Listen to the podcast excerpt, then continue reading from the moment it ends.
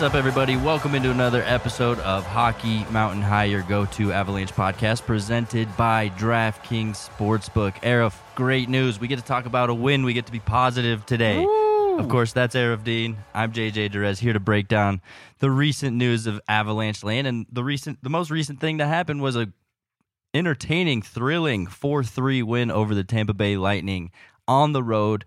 We spoke last podcast about how all I wanted was one freaking win out of this little mini road trip here. They got it. I'm happy.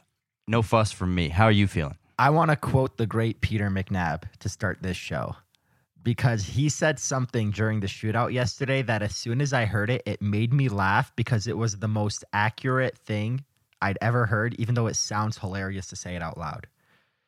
He said, Moj, if the Avalanche score and win, I think it was when Burakovsky had a chance to win it all in the third or fourth round of the shootout. He said, Moj, if the Avalanche win this shootout, it makes the, he said it was almost an okay road trip if the Avalanche could win this shootout. And I'm like, yeah, because they got cranked in Washington.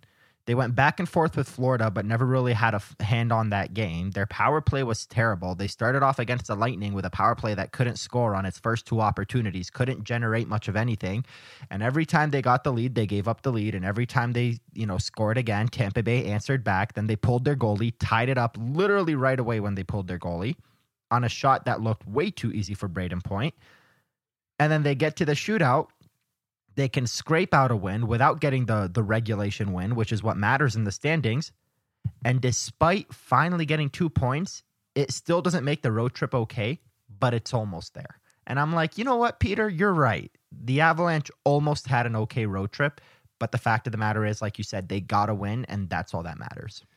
I think my biggest takeaway from that game is how hard they had to fight to get that win, right? It did not come easy by any means. I mean, half the bench had a bloody face in some form or another by the time the shootout came around, and they they had to play physical. They had to play hard. And you know, it makes me think of how a lot of times when you're the championship team like the Tampa Bay Lightning are, right? Every team kind of uses your game as a measuring stick. Like how close are we to being the Stanley Cup Finals or Stanley Cup champions, even, right? So for Tampa Bay, they probably face a lot of tough games like that and a lot of hard games. And you could even see on Bo Byram's face, I think it was after the first goal, Bo Byram was so pumped. They cut to him on the bench and he's high fiving people. And you could tell there was a, a little bit more, I guess, um, enthusiasm from the Avalanche in this game. They really wanted this one. They really fought hard for it, and and I like to see that, right? Because that, that's just reminiscent of playoff hockey. That hard fought. You you might bleed a little bit, but at the end of the day, you got the win. And um, yeah, I, I think it's a lot to hang the hat their hats on, and I'm pretty proud of what they put together there on, in that little win.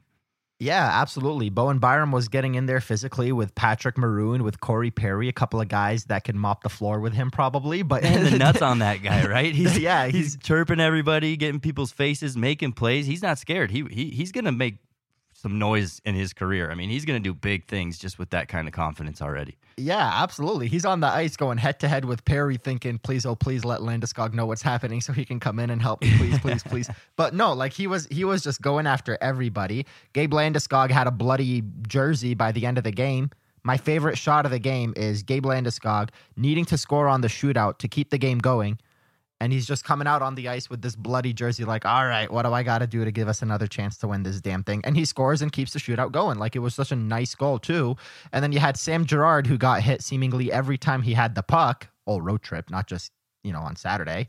And then you had, uh, who was the other guy? I think Mikko Rantanen took a stick to the f- Mikko his, Rantanen his took nose. a, such a funny fall, too, in the corner, remember? That's what it was. It was the fall. Yeah. Yeah. He, his his nose was also bleeding, and yeah, there was just a lot going on there. But it was such a good game. Like it was a lot of fun. It was really entertaining. It was playoff hockey, and it was the kind of game that could kind of jumpstart the Avalanche. Even though that's a very cliche and very reporter thing to say. Here's a win. Now they're gonna go on a run. But like, it just felt like that kind of game because they couldn't do their avalanche thing that they tried to do against the Capitals and the Panthers. Try to run and gun, run and gun, turnover, turnover, turnover. A lot of them coming from Cale Makar. Holy crap, he's been a little bit rough to start the year.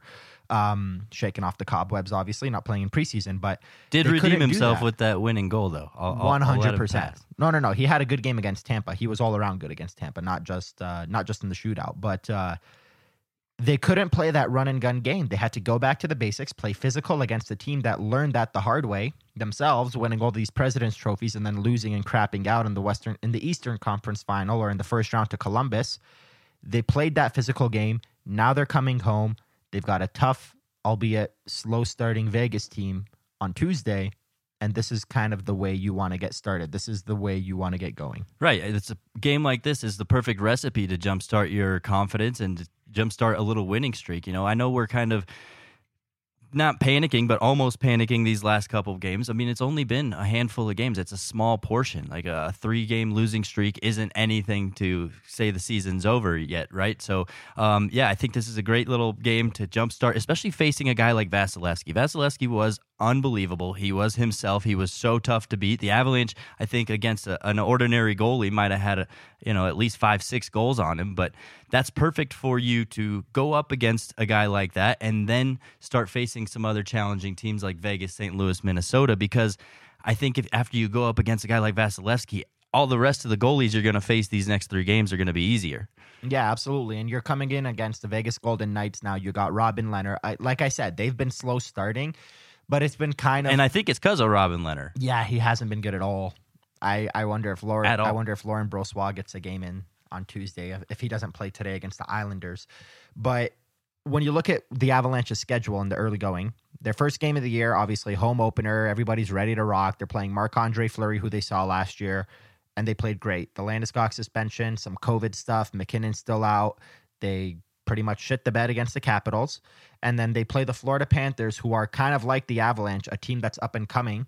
So that was a big litmus test, and they lost that. Now they're playing the Stanley Cup finalists or the Stanley Cup champions, two time reigning. They beat them. Now they get to play the team. Obviously, they played the Blues as well, who they had played in the playoffs. Now they get to play the team that eliminated them. Then they get to see the Blues again then they get to see their division rival in Minnesota. There's no easy games. We talked about this last episode. There's no easy games to start the season until they get to that, you know, back to back against Columbus. And that's not a disrespect to Columbus. They've been pretty good this year, better than people thought. But that's a team you haven't seen in two years and a team you're not really worried about seeing in the playoffs. So you're going to play them twice and move on. Probably see them again in a year or year and a half. So everything about this season has been a rough start, a hard start, and and they answered the bell against Tampa Bay because let's face it, like you said, a one a, a three game losing streak is not the end of the world. Going one and three in a four game stretch is gonna happen again. It's just the fact that it started the season with that stretch after a win opening night that makes it look so much worse than it is. So that was a big win against Tampa Bay, and, and they're just gonna have to try to find a way to ride that streak because they got three really good teams here. Vegas, who hasn't started too well, they're also one and three. And then two undefeated teams. As of this recording, they'll obviously have played more games before they meet but as of this recording, Minnesota and St. Louis are both 4 0. Yeah, and I think one of the biggest facets you can directly point to is the top guys being top guys, right? I mean, go through the three goals that they scored during regulation Gabe Landeskog, Mikko Rantanen, and Nathan MacKinnon. So all three of your big guys getting goals, chipping in, and, and kind of doing the work necessary. Yeah, I think what they showed against Tampa, again, I, I think Tampa is a little bit, uh, I don't want to say a little bit, I say significantly weaker than they were come Stanley Cup time last year. But to get a win like that, it's just great for the confidence and great for the direction that they're heading. I think that that was the most pivotal win and honestly could have saved the start of this season here. I mean, the Lightning are exhausted and understandably so. But they, I mean, look, the Avalanche, we're sitting here talking about their depth, which we're going to have a good conversation about later today because they lost Brandon Saad, who was there for a grand total of one shortened season, and Joonas Donskoi, as well as, you know, Belmar and some depth guys on the fourth line. But those are the two main from your top nine Donskoi and Saad. Tampa Bay lost three, and they lost three guys that are better than Donskoi. And, you know, debatable if they're better than Saad. I think I'd take Yanni Gourde over Saad. But Blake Coleman, Yanni Gourde, and Barclay Goodrow, three really, really good guys, an entire line. So they're kind of going through an adjustment period of their own. But the cool thing about looking at the Avalanche's top guns is Nathan MacKinnon, Mikko Rantanen, Gabe Landeskog, Cale Makar, and then your goalie in Darcy Kuemper. Every single one of those five guys played a part yesterday. The other four that I just mentioned before Kuemper, Makar, and the top line, they led the team in ice time. And those four guys scored every goal, including the shootout. Because in the in the game, in regulation, obviously it was Landeskog, it was Rantanen, it was MacKinnon, and then in the shootout, it was Rantanen, Landeskog, and the winner from Makar. Those four guys needed to step up and they did. And the guy in goal was the is you know as much as we want to say that Kuemper is maybe a rental, he's just another goalie. He's this, he's that. Anytime you're a Stanley Cup contending team, your core consists of your long term guys that are going to be there forever. And no matter who your goalie is, whether he's a guy like Vasilevskiy, who's one of your core pieces, or a guy like Kuemper or Grubauer, who's a plug and play type of piece, he is automatically part of your core. Because if you want to win the Stanley Cup, you need a goalie to, you know, be a, a good, a decent goalie. Like it's just the reality. The goalie is going to matter. It's if you have a goalie, it's like 70% of your team. But if you don't have a goalie, it's 100% of your team. That's just the way it goes. That's a quote from God knows who said it once, but that's the reality. So all four of those top guys and Darcy Kuemper all stepped up against Tampa. And as much as we want to talk about the depth and who the Avalanche lost and what's happening on the bottom lines, if your top guys don't go, you're not going to win. And that's the reality. We saw it for the first four games of the season. We saw it with Cale Makar and Nathan MacKinnon posting minus five ratings against Florida. They all picked it up against the Lightning, Stanley Cup finalists or champions, and they beat them. I think it was two seasons ago that you really saw, you know, it was either or with an Avalanche game. It was either the top line performing and nobody else, or the depth performing and the top line was absent. So you got to be really careful to not fall into that trap again and make sure when the top line is buzzing like they were uh, against Tampa Bay that there are other guys chipping in, and then you're practically an unbeatable team. That's when they're at their best, right? So um, yeah, just got to make sure that this doesn't become a habit. It's okay to get them out of this rut and to beat a really good team like Tampa Bay, but moving forward, I want to see uh, some other names get on the score sheet too. Yeah, absolutely. And in opening night, it was Nazem Kadri because MacKinnon wasn't there. We saw Bowen Byram, who, by the way, is quietly pitching in points almost every game. He's got four points now, a goal and three assists. And boy, does he look good. He's looking like a great player in his second season. So you want to see the guys pick it up. You want to see guys like Logan O'Connor and Darren Helm and Tyson Jost get rewarded for the many, many, many chances they've had. Just a fun line to watch. JT Compher's got four points. We're only five games in. That's great. So some guys are picking it up, but there's a few names out there that are still, you know, struggling mainly on uh, the second line. Andre Burakovsky and obviously Nichushkin's been out since the first game of the year. So it's kind of that that second line has been in shambles since opening night because they they couldn't really ice a real second line opening night because Kadri had to move up to the first line. And then finally, when Kadri was ready to move down to the second line, well, now suddenly Landeskog was serving his suspension and now Nichushkin's out and everything's just kind of out of whack. So it's the 91 and 95. It's Kadri and Burakovsky. You want that duo right there to pick things up a little bit together. We saw Kadri do it without him, but you want to see him do it with 95. And now suddenly you have two scoring threats alongside the fact that Compher and Jost and Helm and O'Connor and all these depth pieces are have been pitching in pretty well so far. Yeah, still got some work to do. Still have a few things that need to be put together a little bit better, but you know, I think for being where they are, it's it's not a bad spot, and those things will continue to improve. And you know that the mantra right now in, in that locker room is we got to work harder right? And you know that's going to come. So all this stuff is going to slowly fix itself as we're seeing. The top line has fixed itself. Now it's time to move to the second line. So um, yeah, just got to have a little bit of patience and, and believe in the message that Jared Bednar preaches to the team, right? Yeah, absolutely. I mean, it's a process. In the end, that's the way it goes, and you just got to make sure that when you're going through that process of trying to shake the cobwebs off like i said last time you just you don't come out of it like one seven and two or some crazy record like that. You keep yourself as close to 500 as possible which that win yesterday was crucial in doing so because two and three looks a hell of a lot better than three games under 500 at one and four while being positive was fun, let's uh, take a, a, small snippet of our day to be a little bit negative and look at that Florida loss. Of course, Jonas Johansson was in net. Um, you know, he played well enough to get the win. I don't think he was spectacular, though. Part of me still sits back and thinks, man, what if Francouz was healthy enough to play? What would that game have looked like? I don't know if it would have been that drastic of a difference, but it's still a thought in the back of my mind. So I, I can just. We, can we come to an agreement? Let's here. Here's what we got to do here I'll make you a deal. I am willing to admit that Jordan Binnington is pretty good. if you are willing to admit that Jonas Johansson is a serviceable backup in this league, when called upon, once every five or six games. It's hard for me to argue that because his last what four outings have been victories. So uh, aside from that Florida Panthers, I think he finished the, the, last season three with three wins, three I think three outings. So his last four outings, three of them were victories, and the one against Florida isn't anything you can really knock him for. So I guess you know looking at the numbers. I, I would want to agree with you, but just he doesn't beat the eye test for me, right? It's just uh, he's a lot like Robin Lehner in my opinion, where a lot of the saves he makes are more so him getting hit by the puck and just being in the right position, which is a great thing, but they're not necessarily him reading the play, him reacting right, him just dropping down in the butterfly and getting hit by the puck. And that's what you see a lot with Jonas Johansson. You see it all the time with Robin Lehner.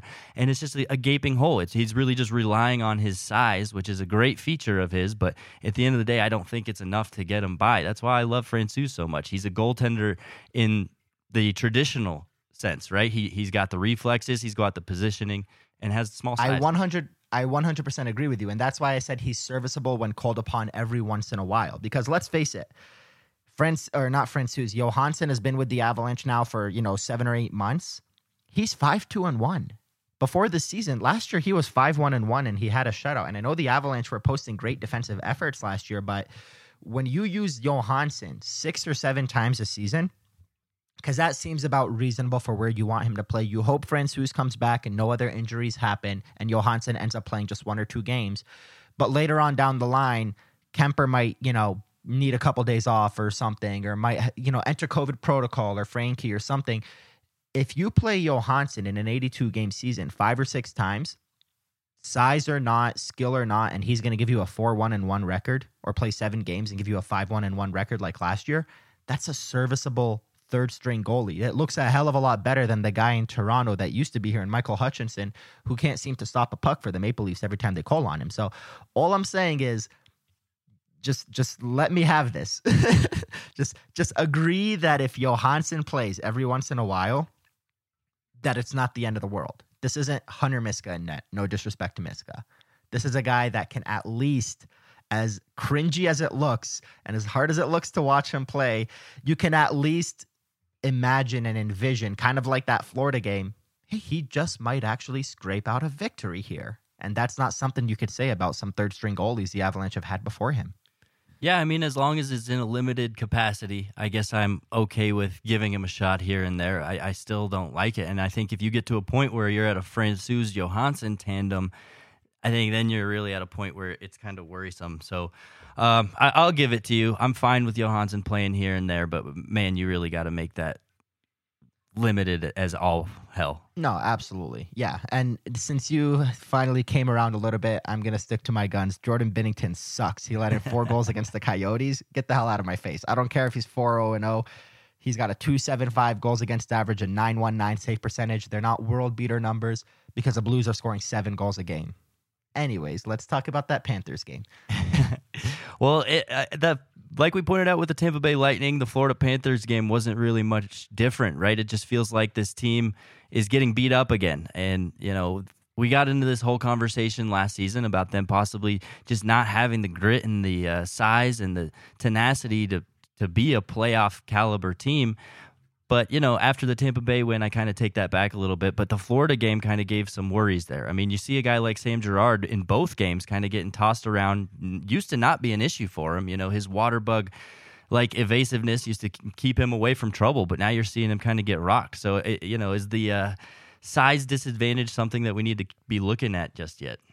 I don't think it's a thing that we need to be looking at for the entire team as a whole because I mean, one of the guys that was on my dream list of Avalanche picking up this offseason, and he's been having a great start to the season, is Connor Garland. And he's like 5'10, maybe 5'9. He's a small dude, but he plays tough. It's what you see in Logan O'Connor. It's what you see in JT Compher. It's apparently what we have in number four, Bowen Byram. It's the same kind of game. But for someone like Sam Girard, it's getting a little concerning and because it's throwing him off of his game. His confidence is kind of shot. He's not doing the Girard thing where he's doing a spin every game at the blue line and he's got all this confidence and generating all this offense because the dude is getting wrecked every game. Like the the Florida game, that icing call, I I 100% think that should have been called an icing. That's the way that I see it. It 100% should have been called, but it didn't. And the way he fell into the boards, I don't know if that should have been a penalty on the guy on the Panthers. I think the ref screwed up by not calling an icing, but he just kind of like he was barely touched and just went crashing into the boards. He lost his footing. And then against the Tampa Bay Lightning, Steven Stamkos probably should have gotten a penalty for that boarding, but Stamkos hits you and you go falling into the boards that hard, I understand your numbers were facing the player, you were facing the boards. It's easy to lose your step, but every time he gets hit, he gets demolished because he's such a small guy. And that's the issue is that in past seasons, you know, before COVID kept him out of the lineup in 2021 earlier in the year, he was always the Avalanche's Iron Man. He never missed a game. And that was because, like you said, he had that water bug game. He always avoided hits. His hockey IQ was so much better. And he, you know, he didn't need the size because he just slipped through the cracks. He never got hit. Now he's getting hit every game. And if he's going to be playing 23, 24 minutes a night and getting hit like that every single game, he's not playing 82 games this season. And, and the Avalanche might have to end up limiting his role and, you know, putting Bowen Byram and Erik Johnson above him, which would be hard to think because Sam Girard is such a minute munching defenseman.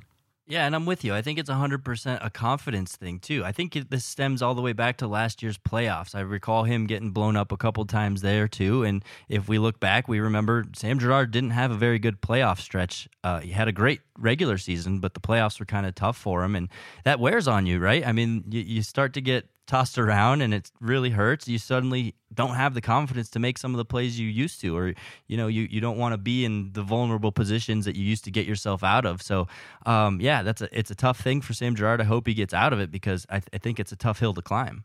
Yeah, absolutely. And right now, you know, the Avalanche are kind of rich on defense. They obviously have uh, Devon Toews, who hasn't played yet, but once he comes back, you have Makar and Toews, you have Byram, you have Erik Johnson.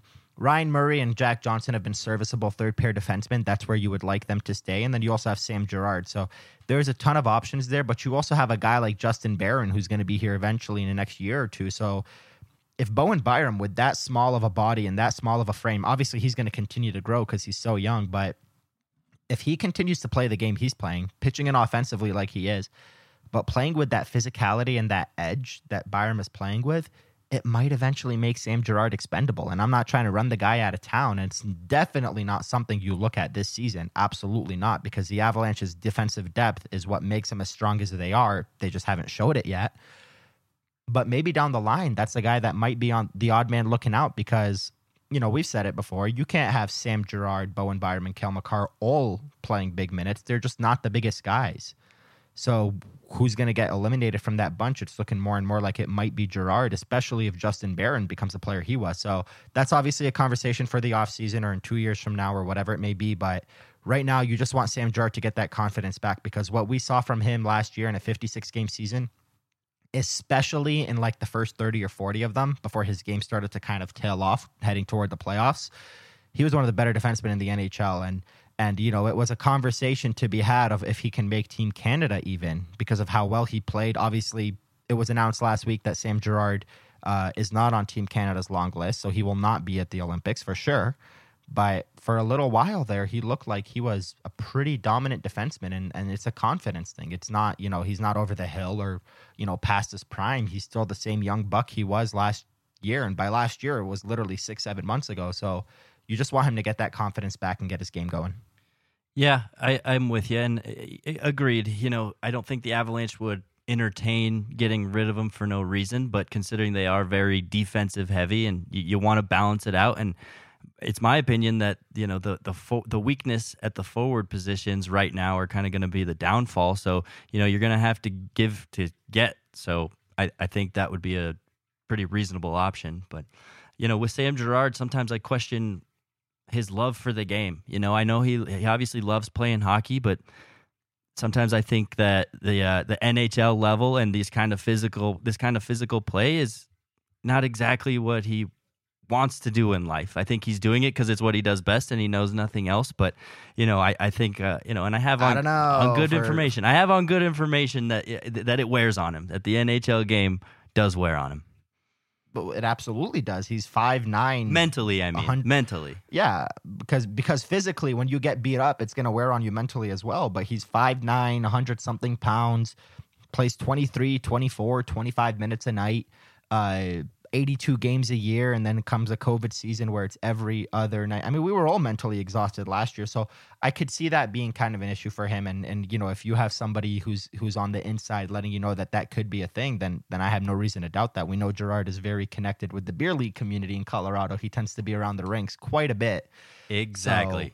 so it is a little bit concerning. We'll just leave it at that. It is a little bit concerning but you know, the conversation of if he's going to play out his seven year contract with the Avalanche is a conversation for another day. Right now, what you want from Girard is for him to find that confidence to start dipsy doodling. We're five games into the year. We haven't seen that Girard. We've barely seen that Makar, and Makar's slowly shaking off the cobwebs of missing the entire preseason. But we've seen a little bit of it from Byram. Uh, we, we saw Jack Johnson score a beautiful breakaway goal, but we haven't seen that from Girard, and, and that's a little bit of an issue because last year he was on the puck every single time he was on the ice. Yeah, and I don't want to just point the finger at Girard here too. You know, uh, I went down and broke down every single goal that's been scored on Kuemper, and I'm a little bit worried about just the defensive play as a whole from the entire team, not just guys like Sam Girard and Cale Makar. But of course, before we get into that, I got to tell you guys about our friends at DraftKings Sportsbook. NFL fans, if you're hungry for a big win this week, DraftKings Sportsbook, an official sports betting partner of the NFL, has you covered.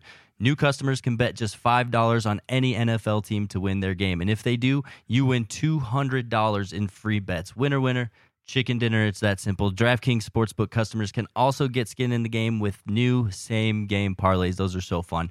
Combine multiple bets from the same game for a bigger payout. The more legs you add, the more money you can win. DraftKings is safe, secure, and reliable. And best of all, you can deposit and withdraw your cash whenever you want. So download the DraftKings Sportsbook app now. Use promo code MHS to bet just $5 on any NFL team to win their game, and then you win $200 in free bets. If they win, you win.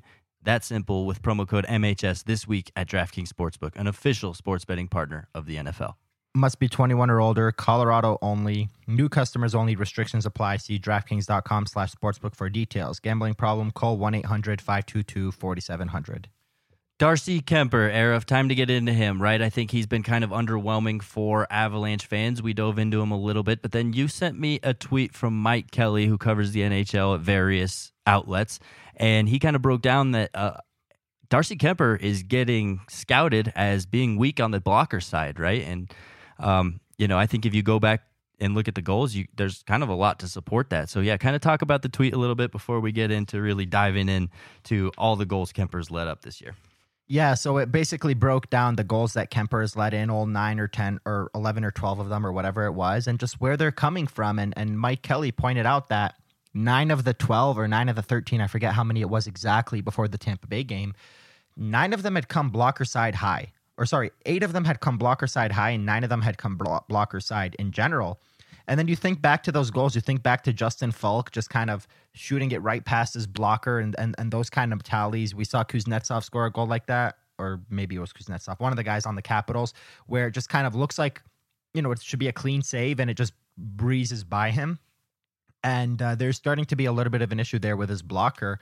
I kind of wanted you to break it down because you're obviously the goalie. You understand the technique, you know, a lot more than I do. But this is a conversation that you know, I'm sure someone like Jussi Parkkila has already picked up on it because we saw the kind of changes that Semyon Varlamov made to his game over the years. His glove side was a bigger issue. And I think it was Francois Allaire that helped, you know, Varley with his glove side and had him start to bring it up here, like way up by his face, holding that Which out, he's since changed. Which he's since changed, obviously, but that was a way to kind of break him out of the habit of just keeping his glove down and not really using it was he got that glove way up here by his face to basically have it always ready to make a save. So there's something to be said about Kuemper's blocker side, and I kind of want you to get into it. Yeah, so I think there's some traction there. Um, let me break it down for you what I saw. So, so far, Kuemper's been scored on 14 goals. Those stats that you were repeating were obviously before the Tampa Bay game. So 14 times he's been scored on, nine of which have been blocker side. Of those nine, I'm going to fault him for five of them. So I think there is some basis there. I think his blocker is something that is getting picked apart right now. Now, of those 14 goals, six of which have been on the rush. You know, I'm seeing the Avalanche kind of weak in that category. Once the teams uh, cross that blue line, it's taken them two to three seconds, and the puck's in the back of the net. So you know that's something they need to tighten up right there. Only two goals allowed on the PP by Darcy Kuemper, and three PPB in the power play. Um, just reading my notes here. Three power play goals have been let up total. So you kind of got to feel good about the power play numbers there so far. So can't blame it on the power play. Um, four of those shots that were scored blocker side were from the point and almost the exact same spot on the point. That Justin that Faulk Justin goal. Faulk shot. Yep, that was Yep. one of them. Brayden Point had one. Um, Yep. who else had one? Who was the guy on the Capitals? It wasn't Kuzi. It was, or maybe it was Kuznetsov. I think he had a multiple goal game. Yeah, he had two. Uh, Okay, yeah. he had two. His first goal was when he split the defense, and his second one was that shot. I kind of remember it now. Right, absolutely. Ku- Kubalik's the first goal of the season was from the point. Um, Yep. You know, there have been a handful that have been scored from the. Perron had one.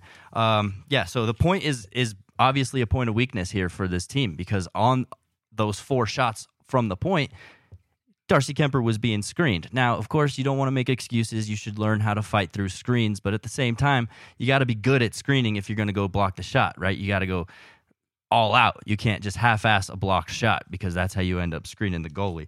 So, four of those being screened, I would really say 11 of them, though, 11 of these 14 goals were blunders by the Colorado Avalanche in some facet, not just on Darcy Kuemper. Of course, he's the last line of defense. It's his job to stop pucks. So I'm not trying to make excuses for him. I think he does need to do better in the blocker side. But 11 of these 14 goals were either turnovers, mishandled pucks, or screens, just poor, or you know, the Kuznetsov goal that you mentioned, he got lost, right? He went from the slot and was able to skate all the way around the top of the circle untouched and just walked right in for a open shot. So sniped and blocker side, but it was uncontested. So I'm I'm seeing a, a, a plethora of problems here. A the rush, B just mistakes that are being made and taken advantage of, and then third thirdly is the blocker side of Darcy Kuemper. I think there is an issue there.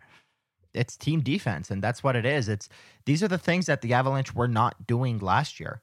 And it's kind of hard to sit there and look at Kuemper and look at his numbers. Obviously, it's a small sample size. It's only four games. You can pull up any four game stretch of any goalie and find numbers that look like this. But you can't just look at Kuemper's numbers and then look at what Grubauer had last year and be like, God, we should have kept Gruby. It, it's not the same because Gruby was getting the respect of his team in the sense where they were they were playing so much better in front of him.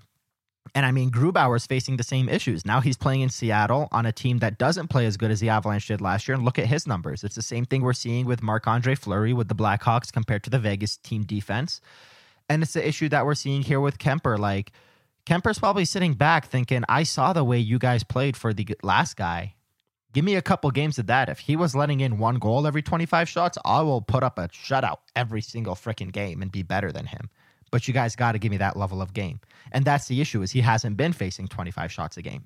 The Avalanche have been getting outshot by a lot from the first 10 minutes of opening night because 10 minutes into opening night the Avs had a 3 to nothing lead and a 17 to 2 shot advantage. From then until now, they've been outshot by more than 40 shots.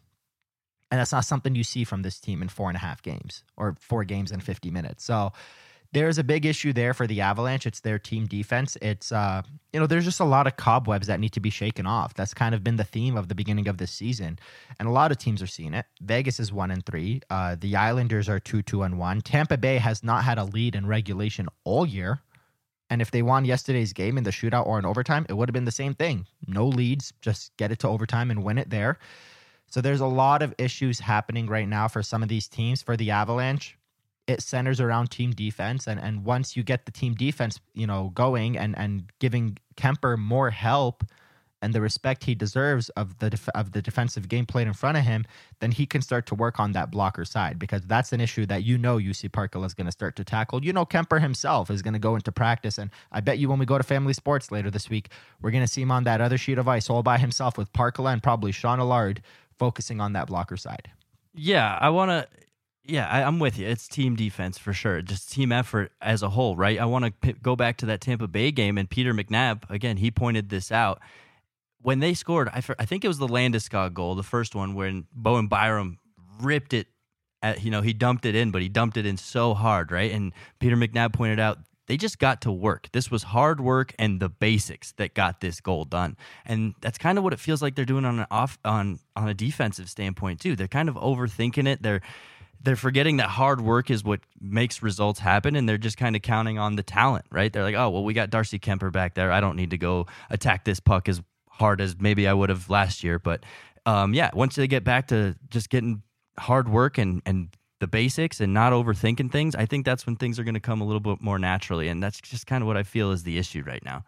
Yeah, and I mean, we saw them start to kind of shake off those cobwebs all throughout the lineup yesterday because even the Nathan MacKinnon assist on that goal to Mikko Rantanen, I mean, we've seen them do that a million times, and we're going to see him do it a million times more. Circle to circle, one timer, Rantanen down on one leg, boom, shot, or on one knee, shot, goal. But what set that up was Nathan MacKinnon being like, you know what, I'm the fastest guy on the ice, and I'm going to do that here and prove it here picked up the puck, turned on the speed, went way down to the offensive zone, generated a two on one because of his speed, got the puck to Rantanen. You want to see more of that. You want to see them working hard for their goals. The Landeskog goal was the same thing. The MacKinnon power play goal was the same exact thing. Uh, you know, and, and then in the shootout, obviously the shootout's kind of a coin toss, but those are the kind of plays you want to see. The goals aren't going to come easy.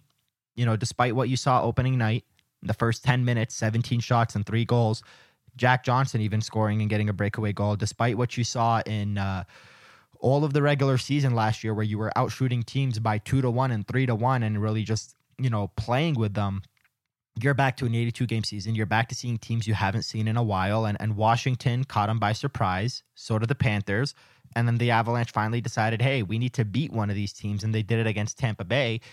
But you can't take these teams for granted, the ones you don't see often yeah, you have Vegas, St. Louis, and Minnesota coming up, and those are teams you played a lot. But then comes Columbus. You can't just look at the standings and look at their roster and be like, yeah, we're going to beat this team. Because if you think like that, Columbus is going to outwork you because that's what they do. They outwork teams.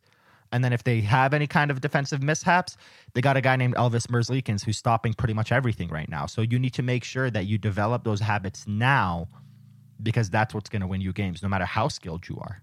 I'm just wondering what's going on because that's Jared Bednar's brand of hockey. That's what he's preached for the last what six years that he's been here. Um, what's changed? Why, why have we gotten to this point? How has how has the message to the team suddenly seemed like it's not as effective anymore? Right? Jared Bednar preaches hard work constantly. He's got to be the most frustrated guy by the the losing streak there. So you know, ho- hopefully it just kicks back into gear and everybody kind of remembers the way they're supposed to play and don't take the uh, 82 games for granted because the end of the season is going to sneak up on you faster than you think. Yeah, and I don't think the message has kind of gotten lost or has gone dry with the team in terms of what Jared Bednar is trying to preach. I think it's more or less just it's an 82 game season. You're going to have stretches like this, and the team just kind of came out flat, and it's ultimately what it is. So, you know, I'm I'm I'm riding a lot of confidence off a game that was a coin flip in the shootout because if they lost that shootout, we'd be sitting here talking a lot more negative than we are positive because it would have been a four game losing streak, 3 and 1 stretch. Instead, Gabe Landeskog kept the shootout going. Cale Makar won it for them. So now suddenly you're going into these next few games with a little bit of confidence, but that's all it takes. It takes a coin flip like that to give you a little bit of a, a, a positive mindset to go in and win a few more games. So to me, it wasn't just the fact that they won, it was the fact that they won after f- developing better habits. And those better habits are what you're going to need against Vegas and St. Louis and Minnesota these next three games. So I think the Avalanche just came out flat. I don't really think the message went dry with them. Well, that being said, we talked about the importance of the depth while the top line was running, right? Well, I feel like the top line might be back, and until I see otherwise, you know, we don't really have to throw any stones at them. But let's look at the depth issue. I mean, there's a lot of guys moving up and down the depth chart, and uh, some guys not really performing. You know, I think Maltsev is a guy that stands out. I think he made two plays specifically that ended up in a Tampa Bay goal yesterday. So I'm not liking what I'm seeing from him, and you need other guys to step up. You're still waiting for Ranta, and uh, you know, among other names. Yeah, and and Maltsev played six minutes, so sh- that should tell you all you need to know about you know his game so far. It's look, the Avalanche have a lot of guys that we know who can perform. They have their top six, and the weakest of those guys is Valeri Nichushkin, who's still a serviceable NHLer. Then your next level, your next echelon of players consists of JT Compher, Tyson Jost, Logan O'Connor, and Darren Helm. Those are 10 very good forwards. Now, here's the issue with the Avalanche's depth this year. They were riding on Mikhail Maltsev to be a serviceable NHLer, which, by the way, he still could be and probably will be later this season. He just hasn't shown it yet and they were riding on Alex Newhook to not just be a good player, but like a good top nine guy, and he's not done that. And then obviously you've had some issues with Martin with Martin Kaut when he plays. You've had some issues with Sampo Ranta when he plays. Well, now suddenly all this depth that the Avalanche thought they had is 10 forwards and then plug and play for the rest. Like we saw Jayson Megna. Obviously, right now Nichushkin's out, so you had Megna along with Ranta and uh, Maltsev playing yesterday. You had, you know, Martin Kaut show up for a couple games, replacing Megna here and there. But we saw Megna play 10 minutes. We saw Maltsev and Ranta get six. That's a little bit concerning because the Avalanche right now, if Jayson Megna's your 11th best forward and 10th best forward when Nichushkin is out of the lineup, that says to me you have depth issues. That says to me that a couple guys that you were relying on, like Alex Newhook and Mikhail Maltsev, suddenly aren't what you thought they would be, at least not right away. And there's a little bit of an issue there. And, and, and that's something that's going to be a little concerning. Obviously, that could be fixed in the blink of an eye with a waiver wire pickup or, you know, just a small trade here or there. Trade a third rounder for insert depth name X at the trade deadline, and that fixes that issue. But for once, the Avalanche have a depth issue that they didn't have in past years like this is a problem that I've I've not liked with the way the Avalanche have handled the salary the the trade deadline over the last few years is every time they went into the offseason and or to the trade deadline and you expected them to make a move for a big name to bolster the top of the lineup and you know provide a little bit of help to that to the depth core on the bottom which you did have depth every single time you expected them to trade for a big name they traded for a depth piece like Derek Brassard or Vlad Namestnikov or Carl Soderberg so on and so forth but now this year, you expect them to, you hope that they're going to trade for a big name. But on top of needing that big name, they actually do need to go out and trade for a guy like Namestnikov. They new, do need to bring in a guy like Soderberg or Brassard because they're lacking the depth right now, and that's going to hurt them if they don't have 12 guys that could operate. And that's if they're all healthy. As we're seeing with Nichushkin out, suddenly you're already down a guy, and now you have three forwards that you don't really want to be seeing in your lineup.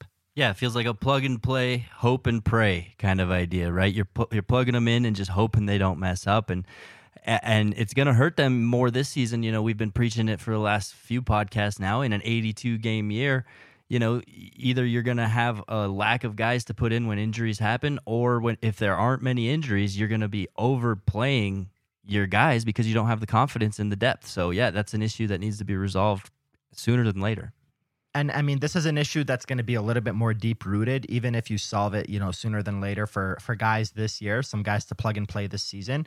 Uh, number one, I will say Darren Helm has been a breath of fresh air. I didn't expect him to be this good, and he's been great. So shout out to him. Logan O'Connor's taken that next step. Tyson Jost looks better than last year, and JT Compher looks way better than last year. So that's really, really good for the Avs depth. But the problem is, we've talked about this. When you are a team that has guys making as much money as they do at the top, which, by the way, those four guys we mentioned earlier in the episode, Mikko Rantanen, Gabe Landeskog, Makar, and Nathan MacKinnon. Those are your four highest paid players. Those are your core. And MacKinnon's 6.3 is probably going to nearly double here in the next couple years. So when you have guys making that much money at the top, you need to be able to supplement them with prospects on entry level contracts. And right now, the Avalanche have an entry level contract issue because Sampo Ranta hasn't been playing too well. Newhook didn't really pan out after training camp. Obviously, again, I'm not calling these guys bust. They could still be good players, which they probably will. Mikhail Maltsev's making less than a million dollars, and he's not really helping out too much either. So Martin Kaut is another one. These guys that are on ELCs need to be able to come in and pitch in, and they're just not getting that right now, the Avs. And and that's going to be an issue because you can't keep signing guys like Darren Helm to a million dollar contracts, 1.5, 2 million, because that's what Toronto does because Toronto doesn't have any good prospects in their system. And we're seeing what that does to that team. So you just can't have that happen with the Avs. I guess that's one of the downsides of your window being open right now, right? Time is against them. They don't have that luxury. You always think back to Mikko Rantanen's ELC year, and while he probably deserved to be in the NHL, they saved a year uh, by keeping him in the AHL because they didn't. They, they were bad. They didn't need him to come up and, and make noise, right? They could let him develop slowly. Whereas Newhook, Ranta, their windows now, they kind of need somebody to step in now, and they're kind of thrown to the fire when maybe they're not ready. So yeah, I guess that's just the luxury that the Avalanche are missing right now is is time. Yeah, absolutely. But you know, you're you're you kind of hope at least Newhook can find his game. Mm-hmm. Like this is a guy again. This is a guy that by game 25 of the season could get his confidence, come into the NHL, and play 45 games and have 25 points. Like that's still a possibility he's just not showing it right now. He's not taking that step that Bowen Byram has taken, and that's kind of really it's showing a lot of how much that's affecting the Avs. Because if you have Newhook playing, you know, top six serviceable game right now, a hell middle six serviceable game, second, third liner, that could help a lot with all these issues the Avs are having. With Nichushkin being injured, with Landeskog suspension, with MacKinnon on COVID, to have Newhook to plug and play among those lines would have been so useful. Let's go back to one of those depth guys, Vladislav Namestnikov. When the Avs brought him in a few years ago, they stuck him in on the third line. Two days later, everybody was hurt. The dude was playing on the top line with MacKinnon and he was mm-hmm. scoring. like he was doing well at it. So you need a guy like that. You need a utility forward like that. You thought you might have that with with Newhook, and he hasn't shown it yet. And then Ranta beat him out at training camp. And Ranta had an excellent start to the preseason, and it kind of simmered down as it went on, and it's kind of simmered way down here in the regular season. He's been pretty much not noticeable. Same with Martin Kaut. Same with Alex. Uh, same with Mikhail Maltsev. These are all guys that were drafted really high for the Avs outside of Maltsev, and you want one or two of them to pick up their game because that's going to be very necessary for them and very much needed, not just this season, but over the next couple years, especially when MacKinnon starts to make uh, 10, 11, 12, 13, whatever the hell he makes on his next deal.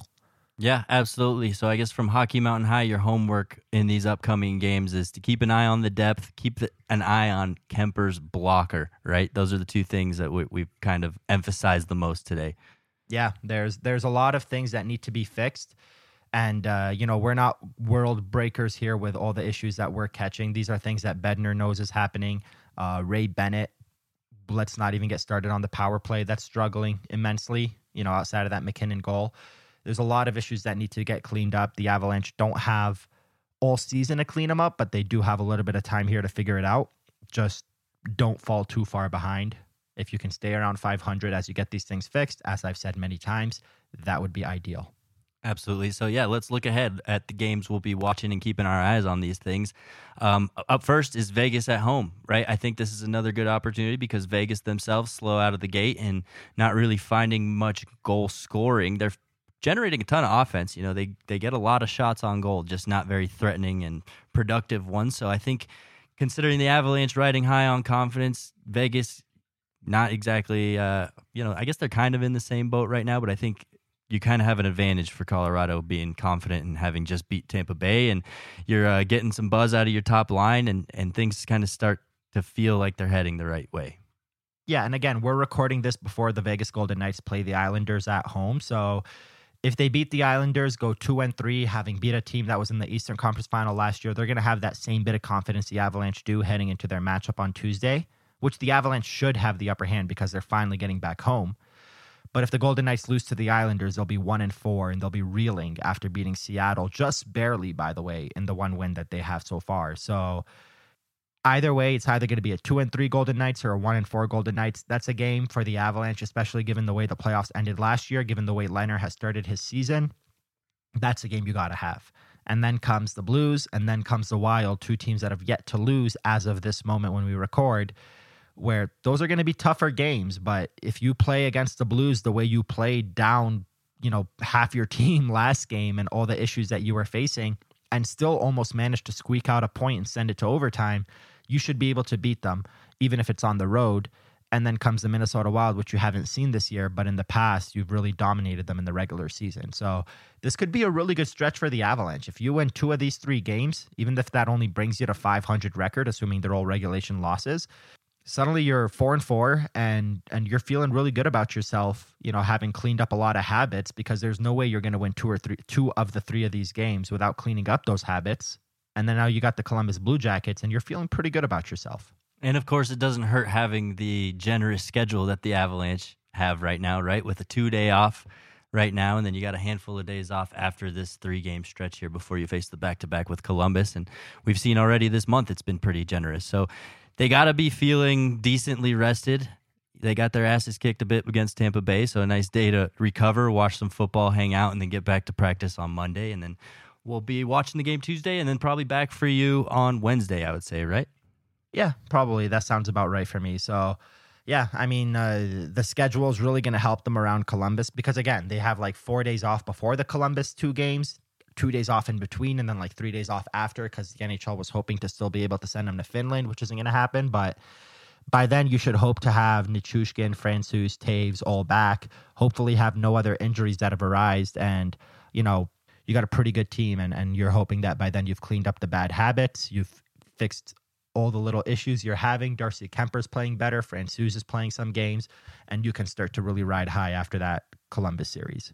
You think this is the week where we see Devon Toews? It sounded like he was so close to getting in in that road trip. I think so. I think if he doesn't play against Vegas, he's going to play the game after that. He just he went on that road trip because they expected him to play one of those three games. It obviously didn't happen. But from what I've heard from Mike Chambers and Peter Baugh, who were both on the road trip, is he was doing everything that he should be doing at morning skate except for taking contact. As soon as he starts to take contact, he'll be ready to go. And that could be as early as tomorrow, Monday. He could take contact Monday at practice and, and do the morning skate Tuesday and play against Vegas. So I think he'll be back soonest, obviously, of the three. And then Nichushkin and Frankie will come probably sometime around or after those Columbus games. Well, it is Sunday, and usually on Sunday, we wrap up our show with the Mile High Sports three stars of the week presented by DraftKings Sportsbook. Aarif, I'm going to let you take these ones away this week. So we're going to go a little bit off the board with some of these stars, but, you know, considering the way the Avalanche have played, it's not your usual MacKinnon, Rantanen, Makar, you know, three stars because those guys are just now starting to pick it up. We hope by next week that's what it would be. But right now, third star, we're going to go with Gabe Landeskog. He scored that shootout goal to keep the game going with a bloody jersey, just kind of had that look of a gladiator. But what I especially liked about Landeskog's game in general against Tampa Bay was he was back to doing that Landeskog thing where he just throws everything at the net. Some of those saves that Vasilevskiy had to make against him, especially the one on that play where Girard was, you know, hit by Stamkos, he was kind of caught by surprise. Like I wasn't expecting him to shoot there. And that's the Gabe that you want to see, the Gabe that throws everything he can at the net and and generate those offensive chances by doing so. So we're gonna go third star for Landeskog for that bloody jersey in the shootout to keep it going. Second star, Wait, Bowen. hold on. Let me sorry, comment. Let me comment. Ooh, Uh, went a little fast. this is what I get for letting you take the reins here. I don't know Um, how to be a host. Landeskog, you know, it was such a pitch, picturesque moment as he was skating up to take that shootout goal, right? With the bloody uh, face and the blood on the jersey. And in your mind, you're like, well, you know, I know Landeskog takes a lot of shootout goals, but he doesn't have the most skill on the team. He's not you know, he's not the guy that wows anybody with his hands. And then for him to go down and score that goal the way he did, such a beautiful goal. It reminded me of a few years back when Nolan Arenado was still with the Rockies and he had a game winning run. I forgot what he did. He slid into home and cut up his eyebrow and he had blood all over his eyebrow. He's getting up screaming. It was similar to that, not as much intensity, but just kind of reminded me of that, you know, this is your warrior, this is your leader, this is the guy you want with the puck this right is now. what it takes to win. Mhm. Exactly. Yeah, and and that's that's what you had from Landeskog there. So moving on to star number two, I think I kind of spilled the beans a little bit second ago, but we're gonna go with Bowen Byram. Uh, he's playing with a lot of grit. He's got big balls going up against Patrick Maroon and Corey Perry, among others. And he's consistently putting up points. He's got a goal and three assists in five games. That's four points. That's a guy that had two assists in 19 games last year. Uh, he's starting to generate that offense. And you know, if if things continue to go the way they're going with Sam Girard and they continue to go the way they're going with Bo, maybe he's going to be on that second power play unit over G in the in the near future. But right now, Bowen Byram's been the most consistent defenseman on this team, and he deserves every little bit of the praise he's been getting for it. I think if you look back in history at the I don't know what five six years I've been doing the three stars of the week. Nathan MacKinnon is hands down the leader in stars of the week from Mile High Sports, and like you said, we weren't going with that typical because they haven't exactly deserved it. But Bowen Byram, I think, has already been in our three stars of the week for the last three weeks. So I think that says a lot about his game. We're noticing him over here, so you know, here's to a future of more stars for Bowen Byram, and hopefully Nathan MacKinnon getting back in that mix. Yeah, and Bo is, by the way, eligible for the Calder for the Calder Trophy this year. So you know, there's a guy that could be in the conversation for Rookie of the Year if he gets enough minutes. So we'll see how that shakes Mile High out. Sports Stars of the Week, Calder Trophy. I don't know if they held the same weight. I mean, it's not it's not as prestigious as the award that we give out every week, but you know, it's it's something he can at least have to show for it. You know, we'll give him that. But uh, we're gonna go to the first star here, and I'm gonna go way off the board, and people are gonna la di da me for uh, that damn journalist from Detroit for saying this, but Darren Helm has been an absolute breath of fresh air because when Pierre Edward Bellemare signed two years, two million with Tampa, and then Darren Helm signed one year, one million with Colorado, in my head I was like, why didn't they just bring back Bellemare? Is it the extra year? Is that really what made the difference? But no, no disrespect to Bellemare. That's a hell of a personality and a hell of a dude and a hell of a leader. But Darren Helm plays really fast. He's the kind of guy that he should be on your fourth line But when you need him to play with faster players like Tyson Jost and JT Compher, it fits a little bit more, a lot more actually, than someone like Bellemare. And, uh, you know, the offense is coming slowly. He had a goal there a couple of games ago against the Panthers. Darren Helm did. And uh, I think it's only going to pick up from here. He's been awesome, really fast. Scores a lot of, uh, plays a lot of penalty kill minutes, um, scores shorthanded goals. Darren Helm, to me, because I've watched a lot of games in Detroit watching him play, has to have the NHL record for a stat that probably isn't kept uh, kept track of. He has to have the record for the most breakaways on the penalty kill that he doesn't bury. so you kind of want him to bury a couple of those, but that dude has a breakaway seemingly every time he's on the ice killing a penalty because he's so damn fast and he's so good with his stick and so aggressive on the kill. So he earns our first star of the week this week because I think he's he's been a breath of fresh air for this team and for him especially. His rookie season was the year the Red Wings won the cup. And then the next three or four years was as they started to dwindle down, and then their playoff streak ended and now for the last two, three, four years, he's been playing on a really bad Red Wings team. So for him, this has kind of reinvigorated his career to be back on a cup contending team. So more of what he's doing would be absolutely great. Him, Logan O'Connor, Tyson Jost, those blue collar guys on the bottom line, those those are those are who I'm rooting for right now, man. They've been awesome. They've been so much fun to watch. Yeah, I mean that's what's stood out to me most about his game is he's 34 years old, but he's not moving like it. I mean, you watch him skate, and if you put him alongside Erik Johnson, they look like they're a 10 year difference where Darren Helm's actually a year older. Older. So, uh, Yeah. yeah. So it, I, I like the way he's moving and that caught me off guard. I like, I like what he's doing. More of Darren Helm for me. Yeah, and, and it's it's the guys that make the less money that usually have that extra pep in their step. And you know, Darren Helm makes a million. Logan O'Connor makes seven hundred twenty-five k before his new deal kicks in next year, which, by the way, is a million and fifty thousand, 1.05. So it's not that much bigger of a number. And then Tyson Jost makes two million. So those three guys combined make a little bit less than what Joonas Donskoi provided or was making for the Avalanche at 3.9. Not that I'm saying that they replaced Donskoi as a whole, but those are three depth guys not making a lot of money for NHL standards, really playing a tough blue collar game, and that's what you want to see from your depth pieces.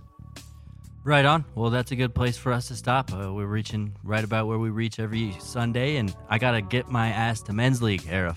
I live for this. Go do it. This is my time Let's of the time of the week to shine. So, thanks so much for hanging out with us on today's podcast. We'll be back later in the week to break down some of the more results. But um, yeah, if you made it this far in the podcast, bless your pretty little heart. Hockey's for everyone, and we got you.